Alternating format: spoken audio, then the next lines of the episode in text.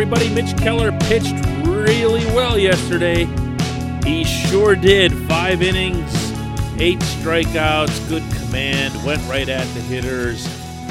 And honestly, at this point, I just want to see this club hit. I just want to hear the crack of the bat. Good morning to you. Good Monday morning. I'm Dan Kovacevic of DK Pittsburgh Sports. This is Daily Shot of Pirates. Comes your way bright and early every weekday morning. If you're into football and or hockey, I also offer up daily shots of Steelers and Penguins right where you found this. The Pirates lost to the Giants by a 4-1 count yesterday at PNC Park. And yes, Mitch Keller did pitch well. And no, for once, they weren't able to produce a big dramatic walk-off after having pulled that off both Friday and Saturday. And I see the positive signs with Mitch and with a lot of these younger pitchers. And I appreciate the significance of those positive signs and what they mean toward the franchise's future, especially, especially as it relates to Mitch. I've circled him in indelible blood red ink for more than two years now as being the pivotal figure at the top level who needs to show progress for this franchise's plan to stay on a good, healthy course. So it's great to see. And you know what? It's great to hear afterward the kids sounding a, a, little bit more confident and showing some of that emotion as well on the mound. Uh, yeah, I mean, last start, I think it was, or it was the fourth inning again. Uh, same situation, and we all know how the last one went. So it was a big moment for me, just getting out of that uh, second and third, nobody out, striking out the side there. Um, it was a huge moment, and uh, I felt really good to be on the other end of the fourth inning there. That's fine. I, I this is terrific. It it really is. If in fact Keller has found something, has some kind of breakthrough, the tunneling of his pitches the execution of his pitches, the consistency with which his varied arsenal makes it into the catcher's mitt. All of that is great, counts big. But you know what I'm doing? You know what I'm doing after these games? Sometimes during these games, I'm scouring the minor leagues, not for pitchers, for hitters, for hope maybe this is the old school Pittsburgh baseball nut in me because I go way, way, way, way back with this team.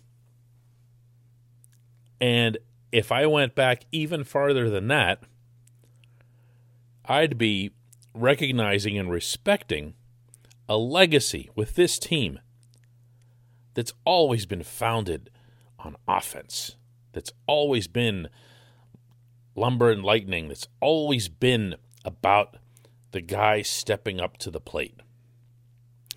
Other teams are different, believe it or not. If that sounds to you like the only thing you'd know, these very Giants, if you've ever spent any time in and around San Francisco or the fan base there, are all about pitching and sure, they had Barry, they had Jeff Kent, they've had other guys who could hit. But all of the the respect, the foundation of who they are and what they do is all about pitching. You can sense it in the crowd there. The way they pay such close attention to the pitching and the admiration that they show for their guys when they're good at that uh, that's probably the extreme example in that regard in the National League, but there are others. Atlanta is another. You know, and think about it. What was Atlanta raised on? You know, the current generation, the past generation, it was the John Smoltz, Tom Glavine, Greg Maddux generation. all they ever saw was great pitching, and the Braves were built on great pitching, even with their Chipper Jones and other outstanding position players. The Pirates haven't been that. The Pirates haven't been that going back to 1887. The next great pitcher in Pirates history will be the first. I'm not saying that as some sort of short-sighted slam. Okay? This is this is a team that's got 13 guys in the Hall of Fame and a couple of them are Roberto Clemente, Honus Wagner, Willie Stargell. There's a lot there. There just has never been a truly, truly great pitcher. Ask yourself who was the best pitcher ever, ever in Pirates history. And you'll start talking about, ooh, like John Candelaria. And, and it's not a shot at Candy. I was just saying, but John Candelaria is not a Hall of Fame pitcher. John Candelaria was extraordinarily competitive for a spell there in the 70s, but you know, greatest pitcher ever. There were some guys that had some longevity in the 50s and 60s, the Bob Friends, Vern Laws, guys like that. Not great, not great pitchers. You can't even find any going back to the the Wagner era when the Pirates were the best team in the National League for pretty much a decade. But hitters, hitters are everywhere. So we're we're we're kids here in Pittsburgh and we grow up seeing hitters and cheering for hitters. And even this past little run of three playoff appearances, if you think about it, you know, was built on Andrew McCutchen. You know, uh, it was about bats. Neil Walker, the local kid with the bat. That was the identity, Starling Marte, uh, of that team. We knew they could hit. They'd stay in games by hitting. Yeah, they had some pitchers too, but, you know, what do we think about when we think of the blackout game? Yeah, Russell Martin's home run. Russell Martin could hit. This team that we're watching right now doesn't hit particularly well. And I know some of that's symptomatic to what's going on around baseball with everybody striking out. But Adam Frazier now accounts for 17% of this team's total hits. Now, he is the National League hits leader, which is wonderful. And if you watch him and Bryan Reynolds bat at the top of the order, 1 2, you can fool yourself for about five minutes into thinking that this is a lineup that's worth watching, and it's not. It's not. Certainly not without Ke'Bryan Hayes. Certainly not without Colin Moran. And it's been a while now. Hayes hasn't played since the second game. Moran's been out for a couple weeks, probably going to be out for another week. And it can make you a little loopy, you know? Watching this kind of offense and expecting someone like Ka'ai Tom to come through, you know, in the clutch. Ben Gamel's showing up off the waiver wire. So that's what I do. That's what I do. I, I will go through the minor leagues looking for people who can hit. I'm not going to lie, in Bradenton, I did the same thing. Sure, you pay attention to everybody, and I got the beginnings of my excitement about this bullpen while I was down there and watching some of these guys in their live arms and uh, whether it was David Bednar throwing hard or Miguel Yajure throwing soft. I saw things that I liked but I kept looking for the offense. I kept listening for that crack of the bat. And it's gonna be a while. It's gonna take some significant patience. Nick Gonzalez, you know, I, I heard a couple cracks of the bat from him. And he's starting to make some good things happen, driving the ball the other way, hitting for some power. Travis Swaggerty, the only outfield prospect in the system, is showing some punch as well. Three home runs, doing some good, smart things at the plate. And by all accounts, he can stay at center field. He doesn't have to get moved off center field when he gets to the majors. The list isn't long. The list isn't long. And I just no longer know how I feel about this draft coming up. And I totally get that a team like the Pirates can't afford to go out into free agency and sign themselves elite starting pitchers. So the only way you're ever going to get them is either to mold them yourself or draft one super high, as in, you know, number one overall. So you take a Jack Leiter, you take a Kumar Rocker, and there you go. Instantly, 20% of your rotation is set. But I want to see some hitters here. I'm tired of watching this. If this sounds irrational and short fused or whatever it is, so be it. I'm here to be honest with you. I watch this team just like you do. And it's no fun. It is no fun watching this team at the plate. And it takes a little bit too much work. And as many guys as I want in the minor league system to be doing this. Hopefully, they'll all be here soon. Hopefully, we'll have our pick. You know, Oneil Cruz will make it. He's the six foot seven shortstop who really shouldn't be at shortstop anymore. But he can hit. Certainly can hit for power. We'll see if he can hit for average. I just I just want to see them. I want to see people hit the ball. I want to see the Pittsburgh Baseball Club regain some semblance of identity, and that in this town will always be about the bats. When we come back, just one question.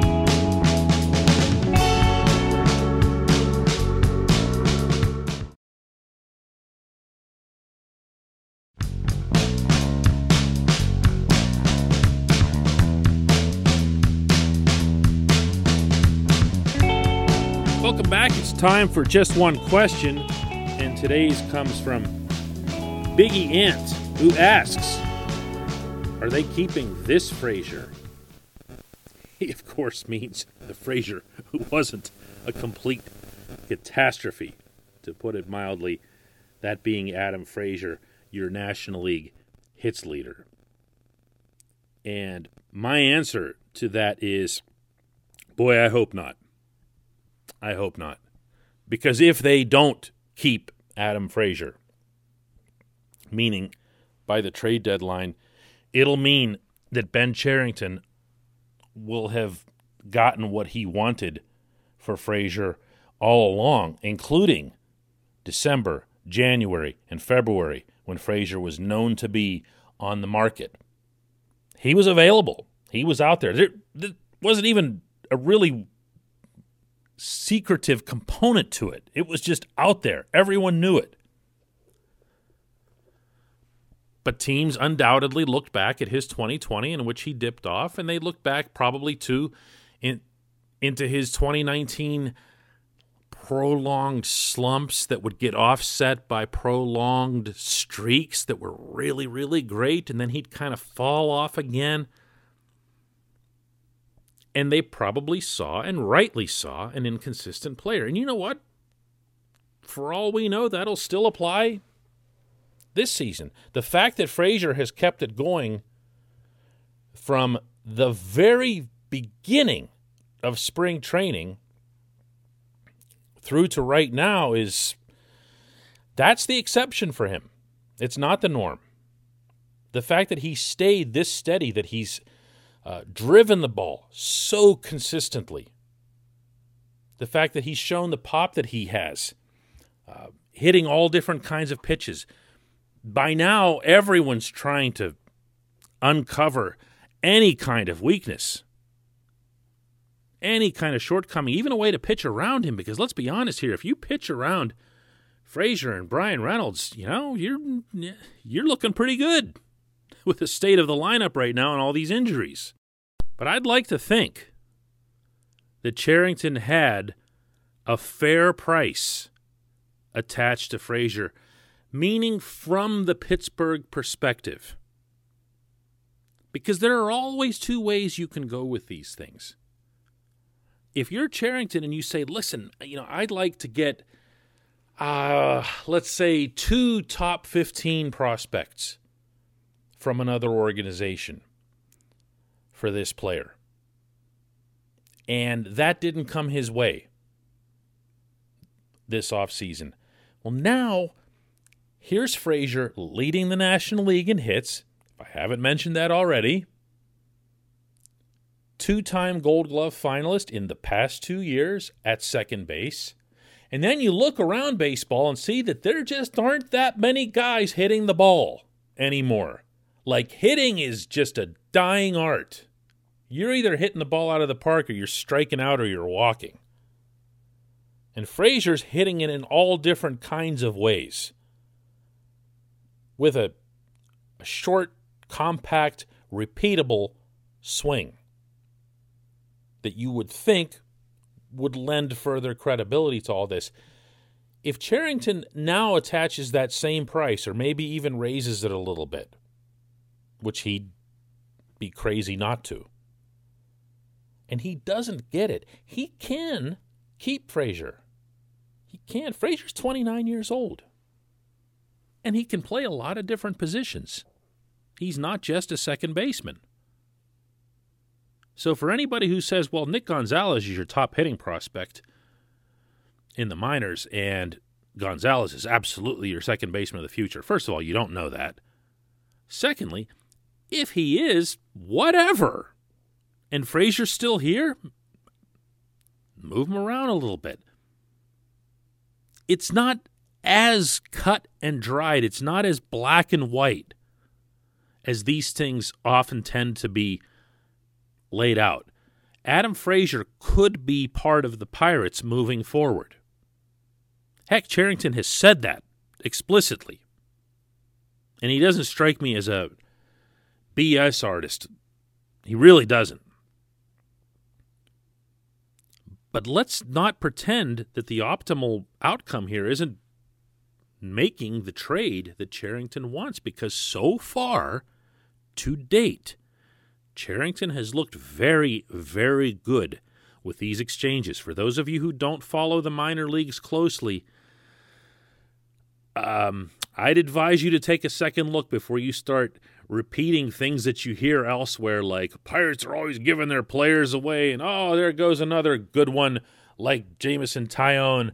And you say something like that without looking at what's actually come back for Taillon which would probably convince you in a span of less than a minute and a half that the Pirates have robbed the Yankees blind in that trade.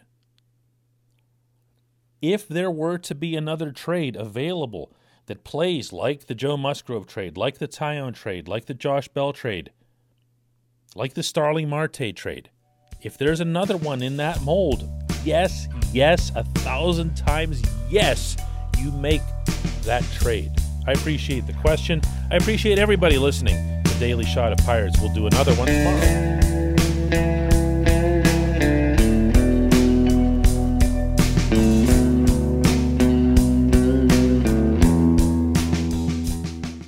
Point Park University in the heart of downtown Pittsburgh, they understand there's no substitute for real world experience and career building connections. Their innovative curriculum engages students with distinctive experiential learning opportunities. Point Park's pioneering co op program empowers qualified students to work in full time, paid positions with their corporate partners while earning college credits. Visit pointpark.edu/slash works to learn more. Career ready. That's the point. Point Park University. Your front door, your car, your gym locker, your gun. Safety is a habit. Learn more about how to keep guns safe and secure. Visit projectchildsafe.org.